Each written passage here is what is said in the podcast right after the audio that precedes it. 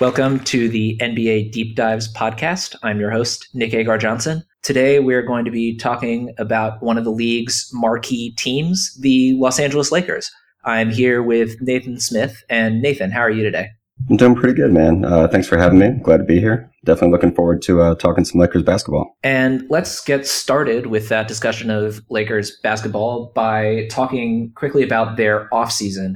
And the biggest move of their offseason was the D'Angelo Russell trade. They sent off the number two pick from the 2015 draft, along with Timofey Mozgov's contract, for the number 27 overall pick in this past draft, who turned into current fan favorite Kyle Kuzma and former Nets favorite Brook Lopez. So let's first start off by talking about Russell, who received a lot of hype from Lakers fans when they took him in the 2015 draft. But there were certainly some locker room incidents that led people to sour on Russell, even though I honestly find it hard to blame him for informing his teammate's fiance that he was cheating on her.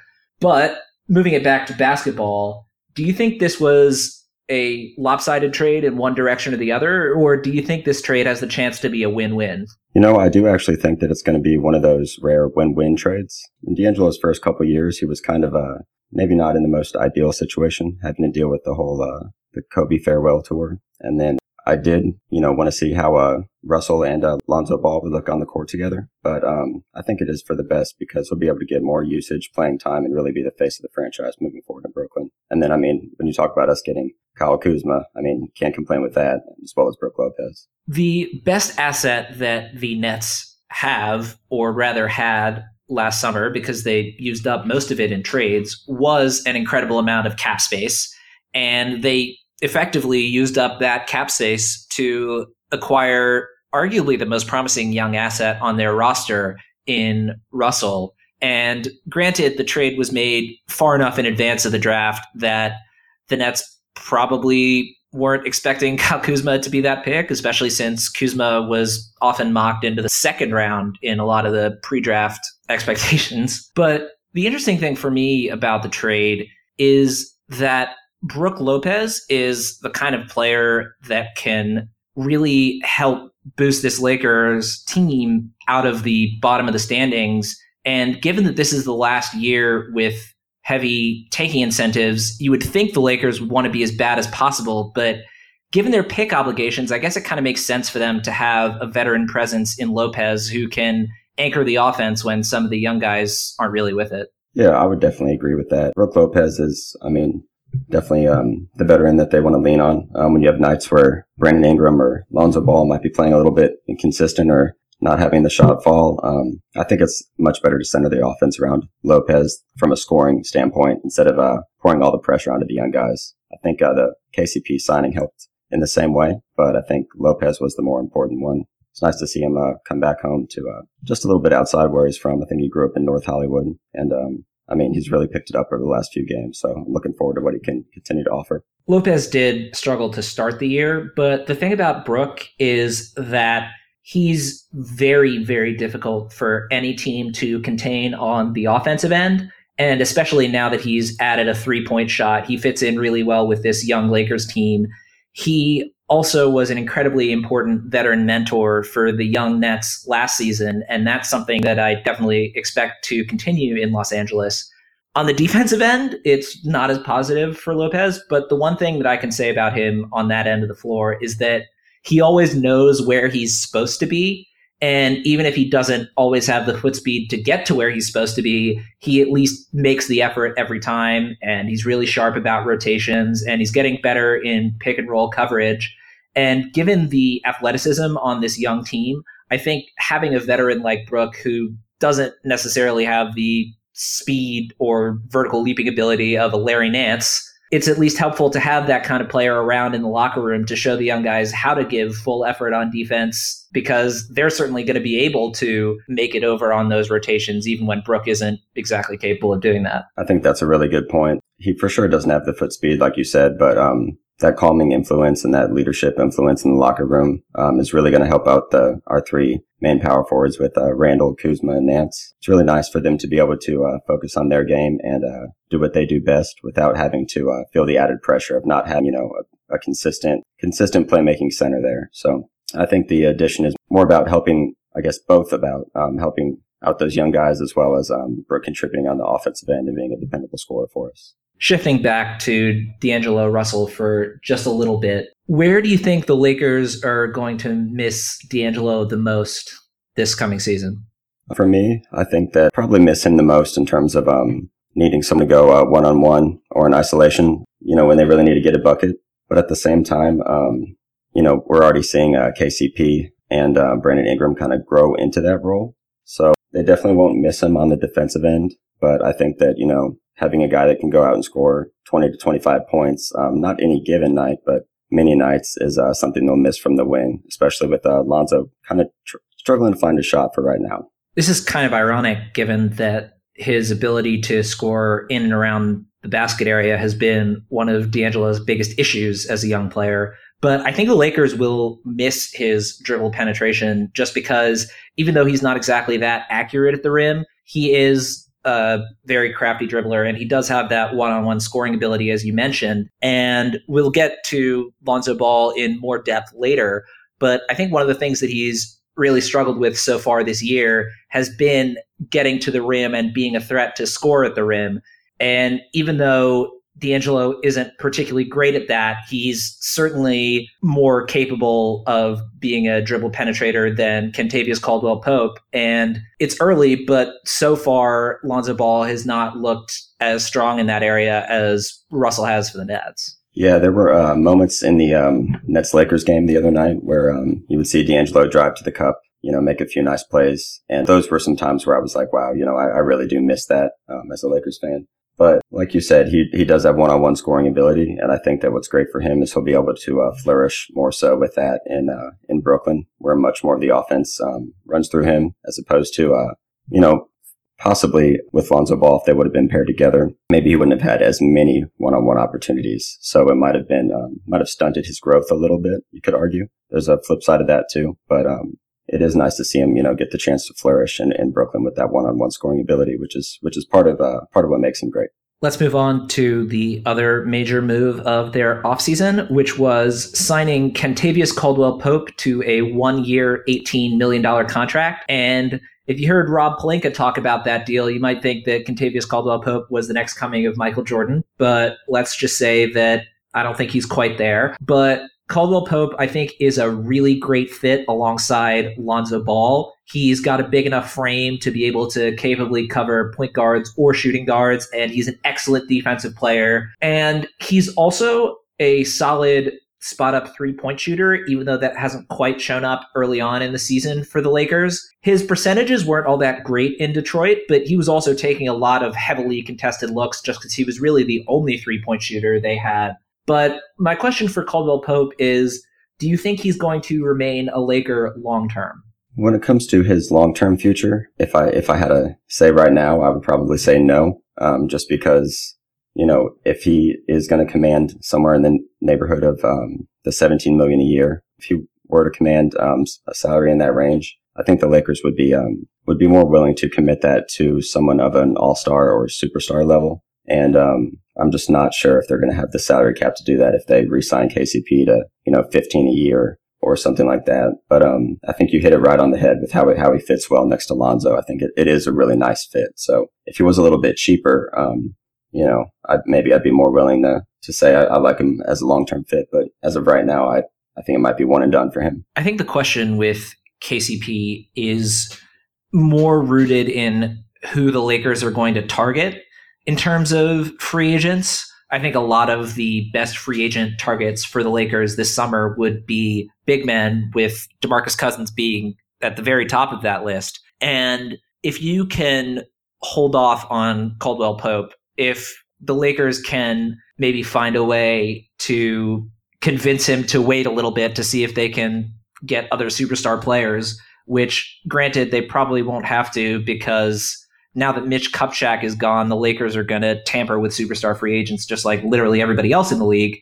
And I think that if the Lakers either get a star big man and have some money left over, or more to the point, if they strike out in free agency, I think it would be really helpful for them to bring KCP back. He's also still only 24, so he's potentially got some growth left in him. And if he can continue to develop his spot up shooting and maybe add a little bit of dribbling ability to work as a secondary creator alongside Lonzo, I think he could be a really useful re signing for them, especially if they strike out on some of the bigger names. I agree. I think that it does um, does hinge on that for the most part. I think that it's a situation where uh, Magic Johnson and Rob Pelinka are probably, like you said, gonna you know want to go for one of those big name stars, whether it's a Paul George, DeMarcus Cousins, um, DeAndre Jordan, you know, LeBron James, but uh, he's definitely a great um, backup plan. Um, he's a great player in the league, or not a great player in the league, but has the chance to be a great player in the league. Um, at only 24, like you said, there's a lot of room left to grow for him. Um, I'm just not sure if he's the type of player that is going to settle for less than um, than what he can get on the free agent market. I'm not sure if he'd want to come back to LA and take a pay cut. Although I believe he does have Rich Paul as an agent, which is uh, the same one as LeBron James. So there's an interesting connection, you know, if that were to play out. Um, and he were willing to take a pay cut, that would certainly um, increase the likelihood of him coming back. If I were the Lakers, I would also explore something like a two year, $35 million deal for KCP. Just give the young players on the Lakers a little bit more time to develop and maybe look to make a bigger free agency splash sometime around 2020 when those superstar players can see more development out of Lonzo Ball and Brandon Ingram. Let's talk quickly about the rest of the Lakers offseason beyond the rookies because we will go into much more depth on the rookies later in the podcast. They signed Andrew Bogut to a one year veteran minimum deal. He's played in six games so far, but he's only played 43 total minutes is he just too much of a liability on the offensive end to earn playing time anymore? Because I would think that his defensive capabilities as a big guy who knows where to be and isn't quite as slow as Brook Lopez would still make him a valuable defender. Yeah, initially I hated the signing of him, but um, I think it is a good point that he, uh, you know, he's a capable defender, at least has been um, at the war in the Warriors championship run. Um, he really was, you know, I don't want to say enforcer, but he was um, a really nice defensive piece and fit in really well easily the most underrated contributor for them. But I'm just not sure if it's the right fit with the Lakers. Um, you mentioned how he hasn't played very much per game so far. For me, I think that the uh, benefits he brings on the defensive end and things like that in our rotation aren't enough to outweigh the possible benefit of playing Zubac. Um, I would much rather see Zubac get that playing time. Um, I don't really think that uh, Andrew Bogut belongs on a team that's uh, still building and still coming up. Like for instance, I liked when he signed with the Cavs last year. I thought that that was a nice nice addition there. But I I really would much rather see Zubac get the playing time. Uh, for the Lakers. Let's move now from the offseason overview into a quick review of the early season thus far. And I wanted to start out by talking about the starting lineup, which is currently in flux after Larry Nance fractured his left hand and had surgery on it. So Nance's injury allowed Kyle Kuzma to find his way into the starting lineup. But do you think it's possible that the Lakers have reached a point where Kuzma's just going to stay in the starting lineup even after Nance returns? I think that's very possible. It did surprise me for the most part that Nance was in the starting lineup to start the year. I think Julius Randle had a I believe it was something with his ribs where, you know, he was able to play through it, but um, he was somewhat limited. In a way, it makes sense because maybe didn't want to start Kuzma from the get go. But um, you mentioned his production of late and since joining the starting lineup. Um, I mean, at this point, it's, I thought this point was going to come later than sooner, but I think it came sooner than later. It's really hard to justify taking him out of the starting lineup, especially given the fact that he plays much better um, when on the court with Lonzo Ball as opposed to without Lonzo Ball. I think honestly, that's the most important point with keeping Kuzma in the starting lineup going forward is just how well he plays alongside Lonzo Ball. And the more time that you can have the two of them on the court together, I think the better for the Lakers. I think that I would still rather have Nance in the starting lineup than Randle just because they have about the same range on offense, just in terms of being able to space out to the three point line. Neither Nance nor Randle has a three point shot at this point. And I think Nance is also better on the defensive end than Randle. And given the rest of that starting lineup, I think that would be more important to have alongside those other pieces. But Kuzma has been much better on the defensive end than the average rookie. And unless he falls apart on that end of the floor, I think I would agree with you that the Lakers are best served by keeping him in the starting lineup over Nance long term. Yeah, absolutely. I think the benefit of having Julius Randle on the bench as well is um, he'll probably get you know some more usage. Um, usage rate so far is indicating that generally. Uh, let's see with uh, with Lonzo off the court, he's actually got I think a 12 percent, um, almost 13 percent higher usage, and um, he's a, a, player that's going to do um, better with volume. So it, it does make sense. Um, I think it was one of those things around the surface. You know, a lot of Laker fans were upset, like, oh, you know, why starting Larry Nance? We have Randle, we have Kuzma, but um, I don't think we need. I don't think those people need to be so quick to uh, to worry about that. I think that um, Nance or Kuzma, probably Kuzma, is the best option to start power forward for now and moving forward. And if you end up having Randle come off the bench along with Jordan Clarkson, you can basically take all of the bench shots and give them to those two guys. And Randle has been really efficient on the offensive end so far this season. Granted, it's early, but he's shooting 62% from the floor. And if you can have Clarkson generate dribble penetration and then have Randle near the rim, that's a pretty solid offense for a bench. And ultimately, I think that you're right that Randle is going to be a lot more useful if he can shoot the ball more often. And in the starting lineup, it's just not good for the Lakers to have him dominate the offense. Yeah, exactly. I, I think that uh, Randle and, and Clarkson are a really nice uh, combo off the bench together. Um, they're both the type of players that can, you know, thrive more without Lonzo, which isn't um, isn't to say they can't thrive with him, and isn't to say that it's um, Lonzo Ball's fault by any means. But um, they definitely both perform better when they can be the, you know, the focal point, which is what they can do on the second unit. Um, which honestly is something that the Lakers haven't really been, you know, haven't really been super effective with their second unit over the last uh, couple of years. There's been, you know, like a lot of players that didn't necessarily fit that well together. So, um, if we can have, you know, the Kuzma and Lonzo pairing on, with the starters and then integrate Clarkson and Randle while still having a higher usage and not taking away from what they do best. I think that's probably a best of both worlds, despite many people um, clamoring for Randle to start.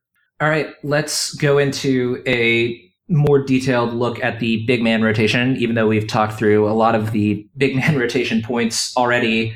And you recently had an article up on the hashtag basketball website about the future of the Lakers front court. So all of you should check that out once you finish listening to this podcast.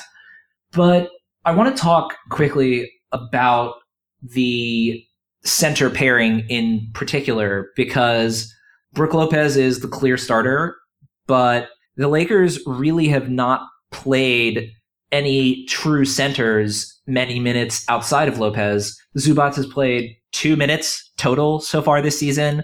Bogut has played 43 minutes.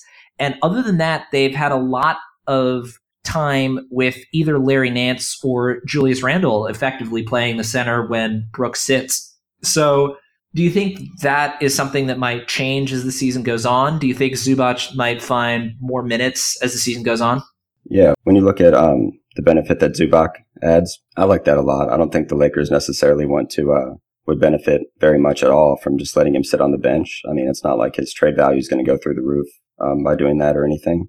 So I would like to see him play over Bogut. And then when we do um, lineups that are you know, maybe without a true center. Um, I like those in, you know, like pace up settings, you know, like when the bench units are playing maybe at the end of a quarter, you know, if we go like, uh, Kuzma and Randle or, you know, Randle and Nance or, or something like that. But, um, I think that leaves us, you know, obviously extremely susceptible on the defensive end because, you know, it's not like our power forward is like a Porzingis or something that's moving the center and that can still block shots. I mean, Julius Randle and, uh, you know, Kuzma and Nance are all, you know, way too undersized to play center. So I like getting them on the court together, but I think in limited bursts and, um, you know, pace up situations, you know, maybe when you're playing a, a smaller team like the Nets, uh, that definitely makes more sense to me.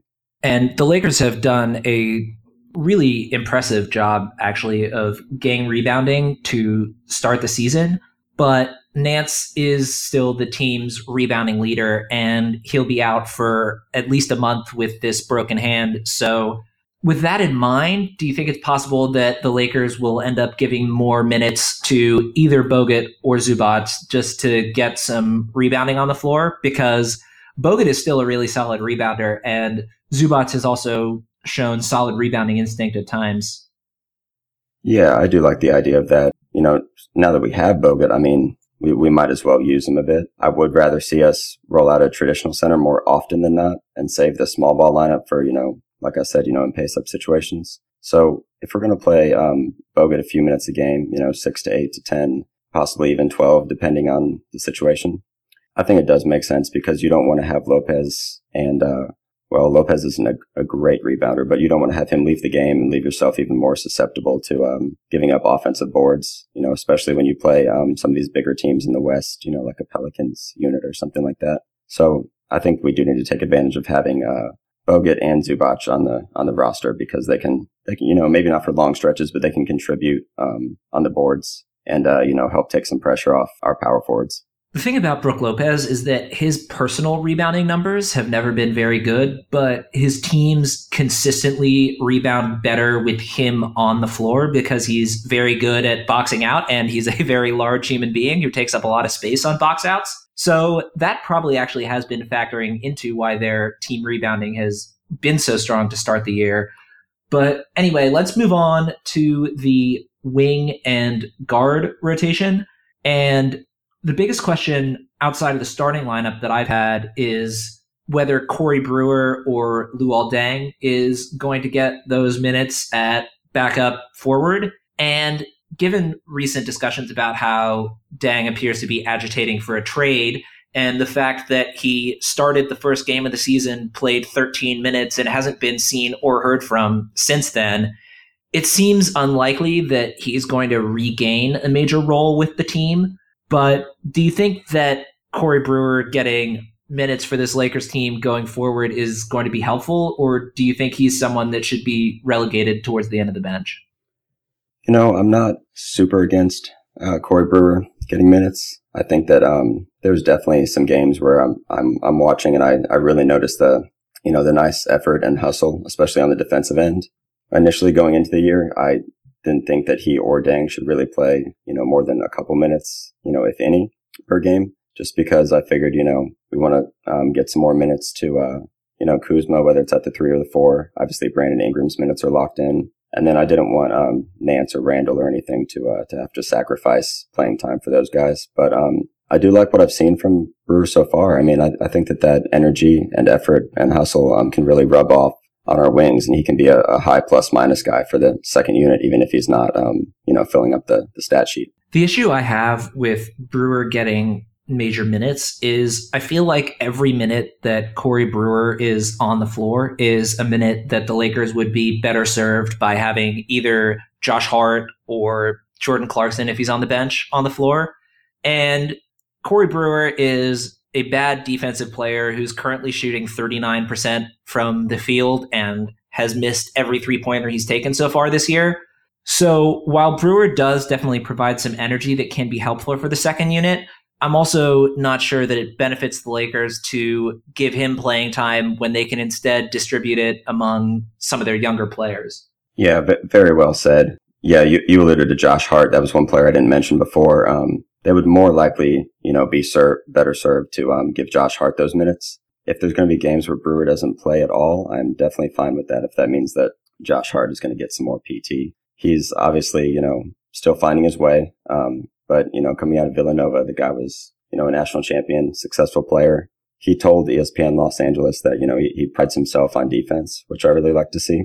And um, I think in the Pelicans game, he actually led us in plus minus rating with, um, I believe it was plus 21. So certainly that sounds to me like a higher upside version of the minutes that Corey Brewer is bringing. Maybe Corey Brewer is better just served as a, as a solid locker room guy, you know, to, to play in blowouts. Um, but definitely not, definitely not too much.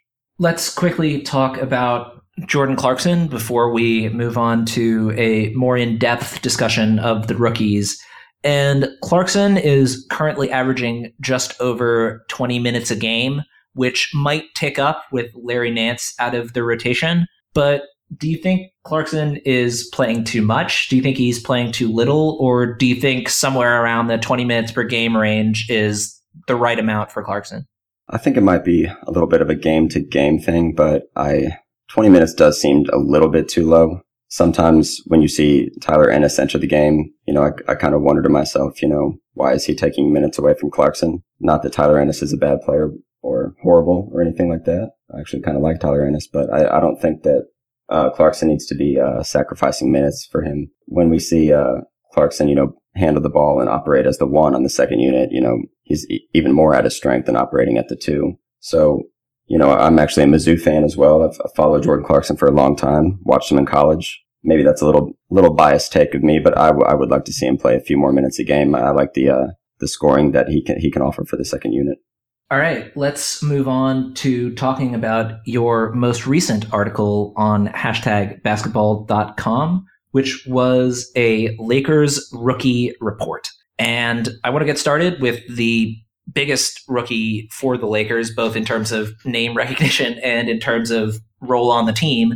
Number two overall pick, Lonzo Ball, who on the one hand has really energized the team. Their pace is third in the league right now, and they were a pretty quick team last season when they were sixth in the league in pace, but they're averaging significantly more possessions per game this year with Lonzo in the lineup.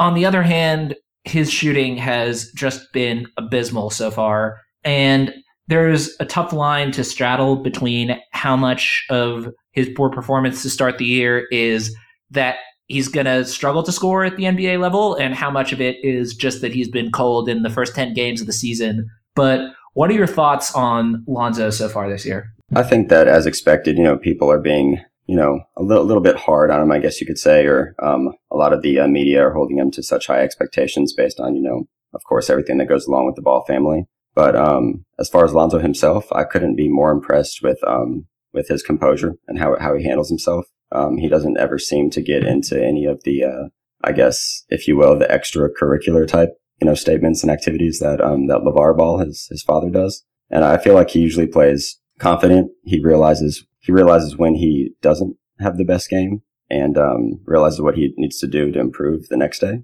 For instance, when they played at the Blazers, much was made of Lonzo, um, you know, not really doing so well um, from a stat perspective, but um, you know, you, you saw his basketball IQ as he, he actually had a, uh, the highest plus rating on the team that night, you know, because he's wasn't scoring, but was also not hurting the team in other ways. He actually played pretty, you know, pretty decent defense on Damian Lillard. You know, it's hard to play any defense on Damian Lillard with how, how potent of a scorer he is. But, um, for me so far, the highlight was obviously the Suns game, second career game in which he uh, put up 29 points and nearly triple doubled. But um, that was just kind of a perfect spot in a pace up game where the Suns were on the verge of, you know, the Eric Bledsoe crisis. So um, moving forward, he, he definitely does need to develop more of a shot, but I think that that's something that'll come. It may not come this week, next week, or even this season, but once he does, you know, develop that shot, I think he will, um, you know, you'll see him continue to improve, and he has a very good chance to end up being a star.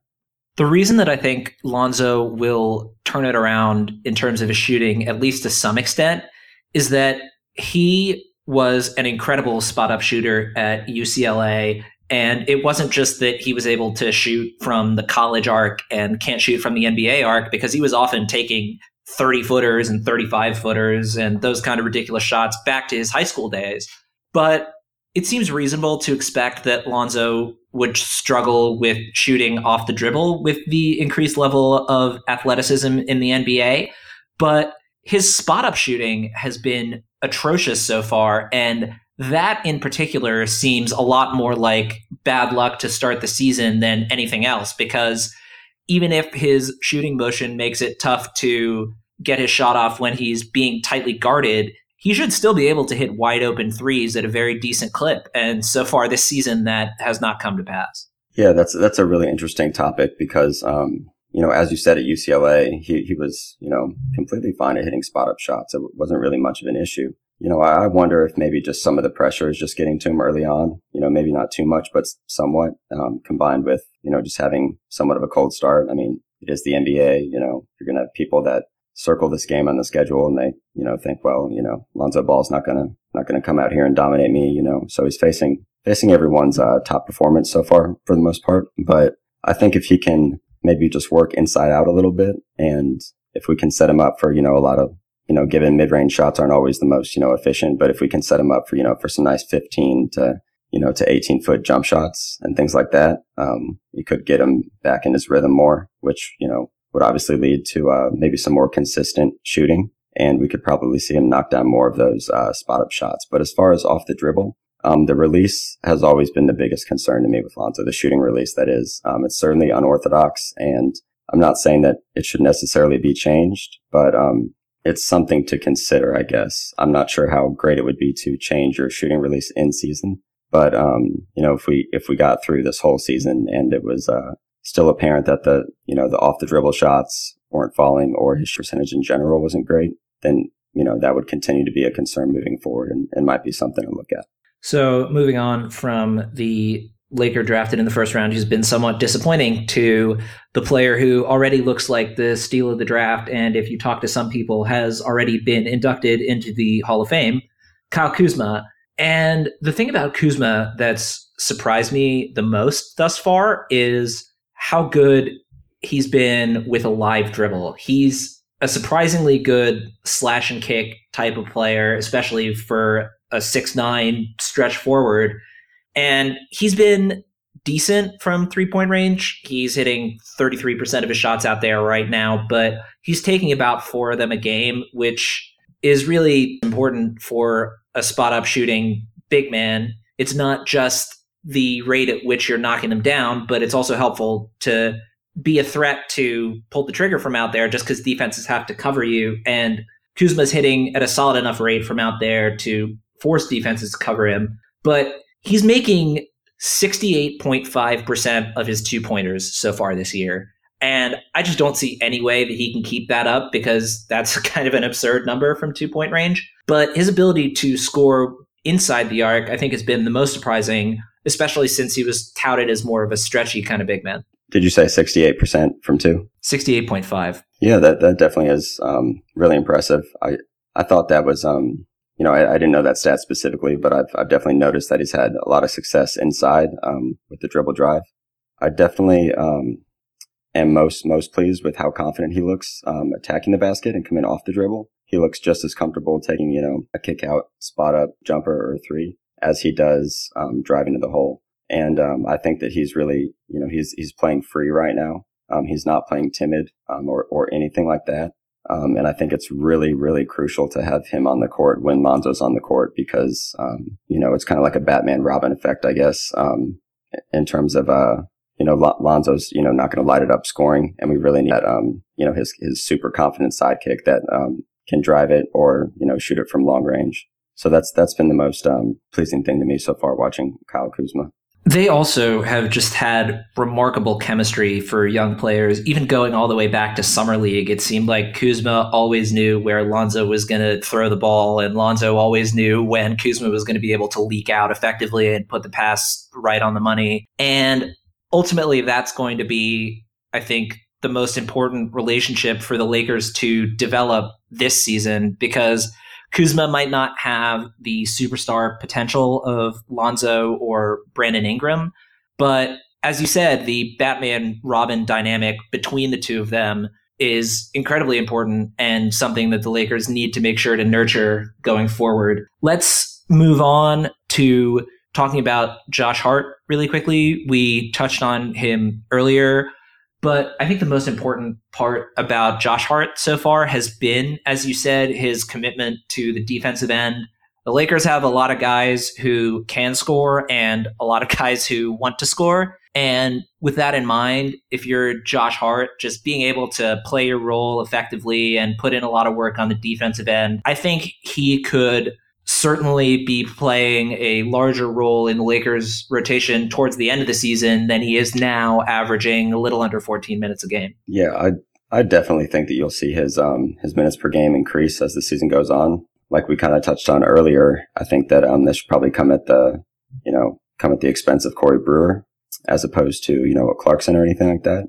And it it is as you alluded to as well. It is important for Josh Hart to uh, realize his role, you know, as as a defensive energy guy, you know, maybe an occasional knockdown shot, but he's definitely not going to be coming in on the second unit and being a being a featured player or somebody that we you know rely on offensively for for high usage. But as long as he can, um, you know, for lack of a better term, stay in his lane and become a uh, you know a defensive energy guy, I think that um, he can earn those more minutes he's already earned the praise of uh, of Luke Walton for that exact type of thing. So if he can continue that moving forward, then um, that's how he'll be most effective in his role. And lastly, Thomas Bryant, who Lakers took in the second round of the last draft, he hasn't played with the Lakers so far this season. And do you think he's just going to spend most of the year in the D League slash G League, or do you think he might be able to work his way into some minutes towards the end of the season?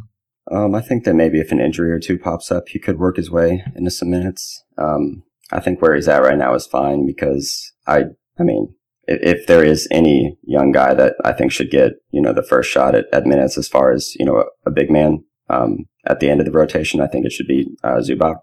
So I'm not really worried about where Thomas Bryant is right now. I think that he's, you know, probably just a, a solid depth guy at this point. And, um, you know, if he does, you know, show big improvements moving forward, I think that, you know, there's a path to playing time for him, but I don't think that the Lakers organization is necessarily super high on, on him or, or, you know, going out of their way to create a situation in which he can get more minutes. But, you know, that could always change if we have like a, a Bogut injury or, you know, something along those lines.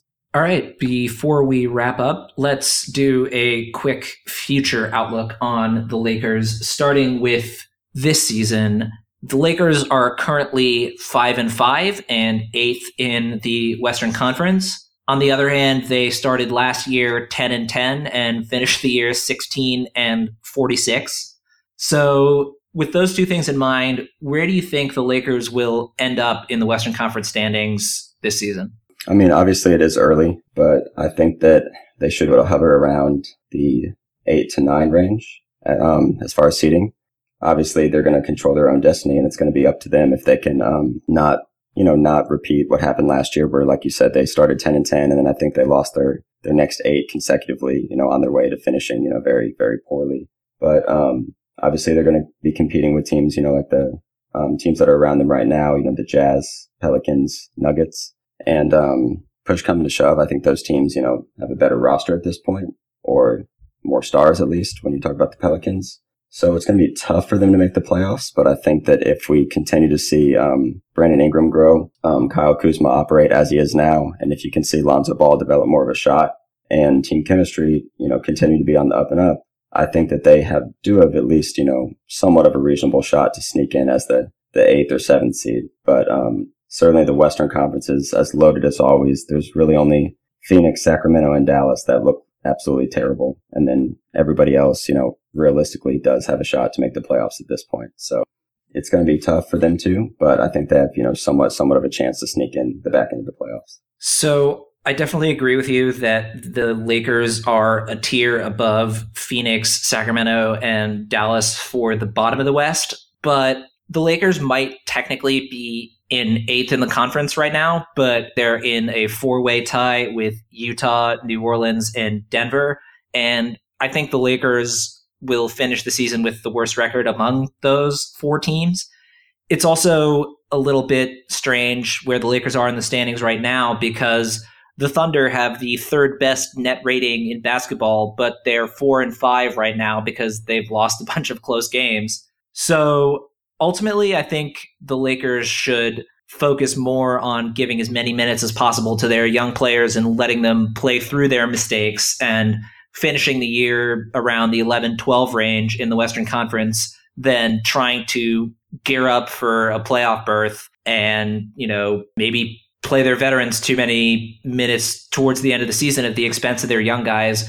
I also just don't think that they're in the same tier as the teams that are currently around them in the standings. That being said, injuries can happen. And if the Lakers get a couple of lucky injury breaks from other teams in the West, I think it's possible that they sneak into that eighth seed, but I just have a lot more confidence in the other teams around them at this point. Yeah, I, I think that's well said. Um, yeah, I, I don't want to overstate the Lakers' playoff chances. I mean, they're not super high or anything like that, but um, over the course of the season, um, the Pelicans, Nuggets, Thunder, you know, Jazz, well, maybe not the Jazz quite as much, but um, those other teams definitely um, seem more dependable and more likely to figure it out and um, finish higher in the standings than the Lakers. I also think um, you hit on another important note with um, not overplaying veterans or anything like that. That was part of the reason the Andrew Bogut signing was, you know, kind of so-so to me at best because, you know, that's, it's when Cleveland added him last year, it was like, you know, okay, we we're adding one more big guy for the, for the playoff push. He's going to, you know, play just a little bit. You know, we want that extra veteran presence because, you know, we're a championship type team. And, you know, but with the Lakers, I mean, I mean, there's no way to, to, to say that he isn't blocking, you know, Zubac from playing. So I think that those were the most, uh, the most important points, um, for the Lakers moving forward in the standings is they shouldn't, um, sacrifice their younger players or anything like that at the expense of trying to move up in the standings. But, um, they do also need to make sure that they don't fall into any like big eight game losing streaks or anything like that, like last year. You know, it's important to, uh, over an 82 game season to really stay consistent. And, um, that's really important for the younger players. So I'm excited to see if they can, if they can do that. And speaking of staying consistent, let's move on to the way in which the team would, by necessity, be the least consistent, namely the trading block. The Lakers, I think, have a bit of a logjam at power forward, and they certainly should be listening to offers for basically everybody on the team outside of Ingram, Ball, and Kuzma, at least in my opinion. But who do you think is most likely to be the odd man out, both in terms of the power forward rotation specifically and in terms of the team in general? Yeah, so looking at the power forwards, I think that Julius Randle is probably the most likely to be the odd, the odd man out um, in terms of the, the trading block or, you know, maybe in free agency next year. His style, as we alluded to, um, for this current Laker team is maybe best on the bench with Clarkson as a, as a nice one-two punch there, um, with more usage. He's also, um, probably going to command, you know, 15 to 20 million a year. Um, that's a kind of a vague estimate, but I'm not sure if that's the best way the Lakers can really spend their money. Um, you know, when you talk about, you know, maybe possibly signing a superstar for only a few million more than that. I mean, the gap between, you know, a Paul, a Paul George and, uh, Julius Randle is pretty big. So I think that if he's going to command, you know, that much money, it doesn't make sense to, uh, to sacrifice your ability to sign Paul George or, or, you know, somebody like that, DeMarcus Cousins or, you know, completely hypothetical, whoever it may be. But, um, you also look at the organization being so high on Kyle Kuzma. Um, so he's certainly not going to be the odd man out. I think he's, you know, borderline untouchable already. And then Nance, um, I think could go either way. I think that if he continues to be a reasonable bargain, um, you know, sure, you know, there's no reason to, you know, go out of your way to get rid of him. But, um, at the same time, if we were to possibly trade for a superstar and what was preventing the trade from getting done or not getting done was they wanted us to include Larry Nance. Um, I don't think we should balk at that. I think that, you know, if we had to, then it would definitely be appropriate to get rid of him. Um, basically, as long as they don't get rid of Kuzma because he should be untouchable with, uh, with Ingram and Lonzo just because their potential is just so high and they're so young. So, just as a thought experiment, I wanted to look ahead to the year 2020 and see what the Lakers might look like then. And I can say with quite a high degree of confidence that Lonzo Ball, Brandon Ingram, and Kyle Kuzma will all still be on the team at that point. But beyond that, I think this roster really is in flux. And you have some really talented players hitting the free agency market this coming off season and a slightly less impressive crop in 2019, but still some star players if the Lakers can work their way into some cap space. So let's start with this offseason. And the obvious answer for this would be LeBron James. But barring LeBron, who do you think the Lakers' primary target should be this offseason? Yeah, I think you're right. The LeBron conversation just a, a whole other thing. But um, Paul George um, is obviously somebody that's been, you know, it's been well documented that he uh, would like to be on the, you know, would like to be a Laker. Um, of course, there was, you know, the whole tampering issue and everything with that, which, you know, like you said earlier, all teams do pretty much. So I think that that would, you know, be an obvious option. But for me, I think that that option's more about, um, you know, is a solid fit, but um, also more so about, you know, we have the opportunity to, to likely get him. Whereas, um, I might be more inclined to say that DeMarcus Cousins or maybe DeAndre Jordan would possibly even be a better fit. If you look at, um, if you just assume Brook Lopez is one and done, um, maybe he is, maybe he isn't, but if you just assume he is, having, you know, DeMarcus Cousins, you know, I'm somebody that I'm, you know, the attitude issues are what they are. I'm willing to overlook that just because this is just an all world talent. And if you were to bring him in, um, he's just going to dominate the middle. You're going to have, um, Kuzma, um, just, you know, basically roaming free. You're going to just increase, you know, increase what he brings to the table. And then it doesn't by any means hinder Brandon Ingram or Lonzo Ball and actually would help out Lonzo Ball immensely and probably Ingram too, take some pressure off him and then give Lonzo Ball someone to, uh, you know, to consistently feed. I think that would just be a highlight reel over and over of, you know, of Lonzo connecting with, with those young guys. Even DeAndre Jordan wouldn't be a bad consolation prize. Of course, he's not somebody that you're going to throw to in the post and watch him, you know, go to work like his teammate Blake Griffin is. But when you look at all the blocks and rebounds and, you know, just that commanding defensive presence in the middle, I mean, that's, that's absolutely great for a young team to, to have that. And then you can still have, you know, Ingram and, and Kuzma operating as scorers and, uh, Lonzo developing more. So the, so Boogie and, uh, Boogie Cousins and DeAndre Jordan are really the ones that stand out to me the most. But I think it's probably still most likely that Paul George is the main Laker target. And in a perfect world, obviously we bring in both, you know, George and one of them or Bron and one of them, but it remains to be seen. There's a lot of different ways we could go depending on if we let Lopez and KCP go and what uh, Magic and Rob want to do. After Paul George was traded to the Thunder, I really stopped believing as heavily in the Paul George to the Lakers stories as I had before. And first of all, Paul George has said that he actually grew up a Clippers fan, but the thing about Paul George is that the one thing that he's said over and over and over and over again is that all he wants to do is win. And the reason he wanted to leave Indiana is because he saw a franchise that was on the decline and all the star players that had previously surrounded him had moved on to other teams and they looked to be in for a rebuilding stretch.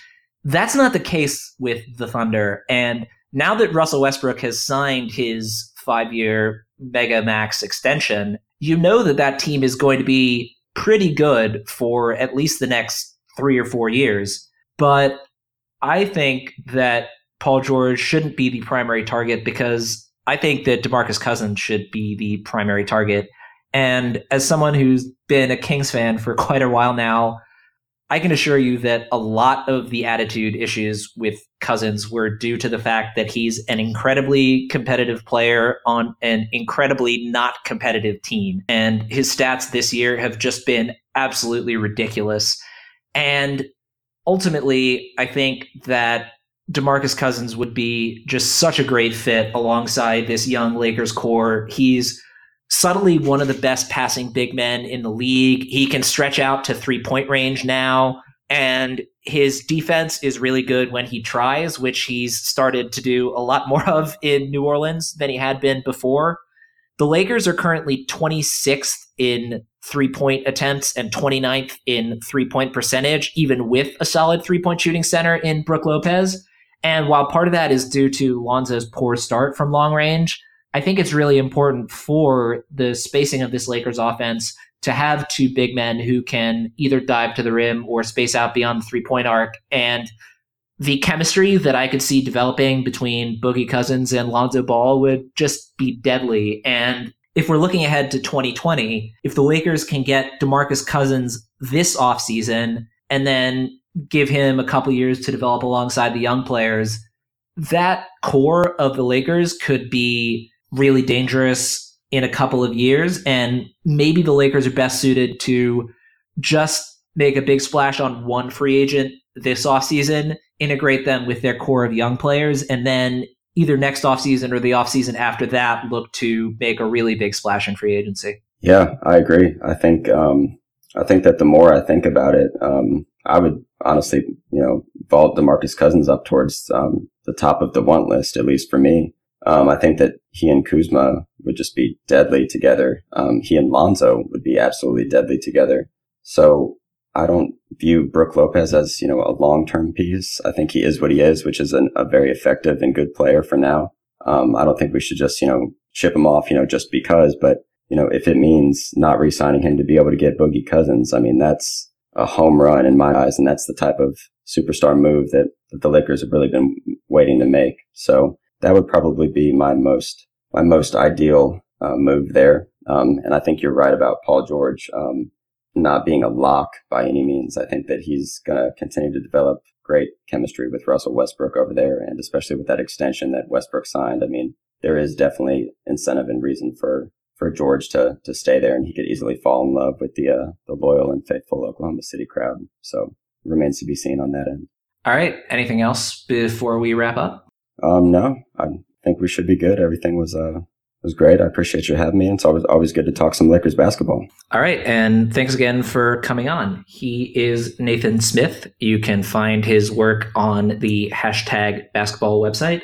You can also follow him on Twitter at Nathan triple underscore Smith. You can also find my work on the hashtag basketball website, and you can find me on Twitter at NBA Johnson. If you've been enjoying the podcast, please leave ratings and reviews on whatever podcast player you might be using. It's really helpful to us in terms of spreading the word. If you have any feedback, good, bad, or indifferent, feel free to reach out to me either via Twitter or via email, nickaj.nba at gmail.com. And as always, thanks so much for listening.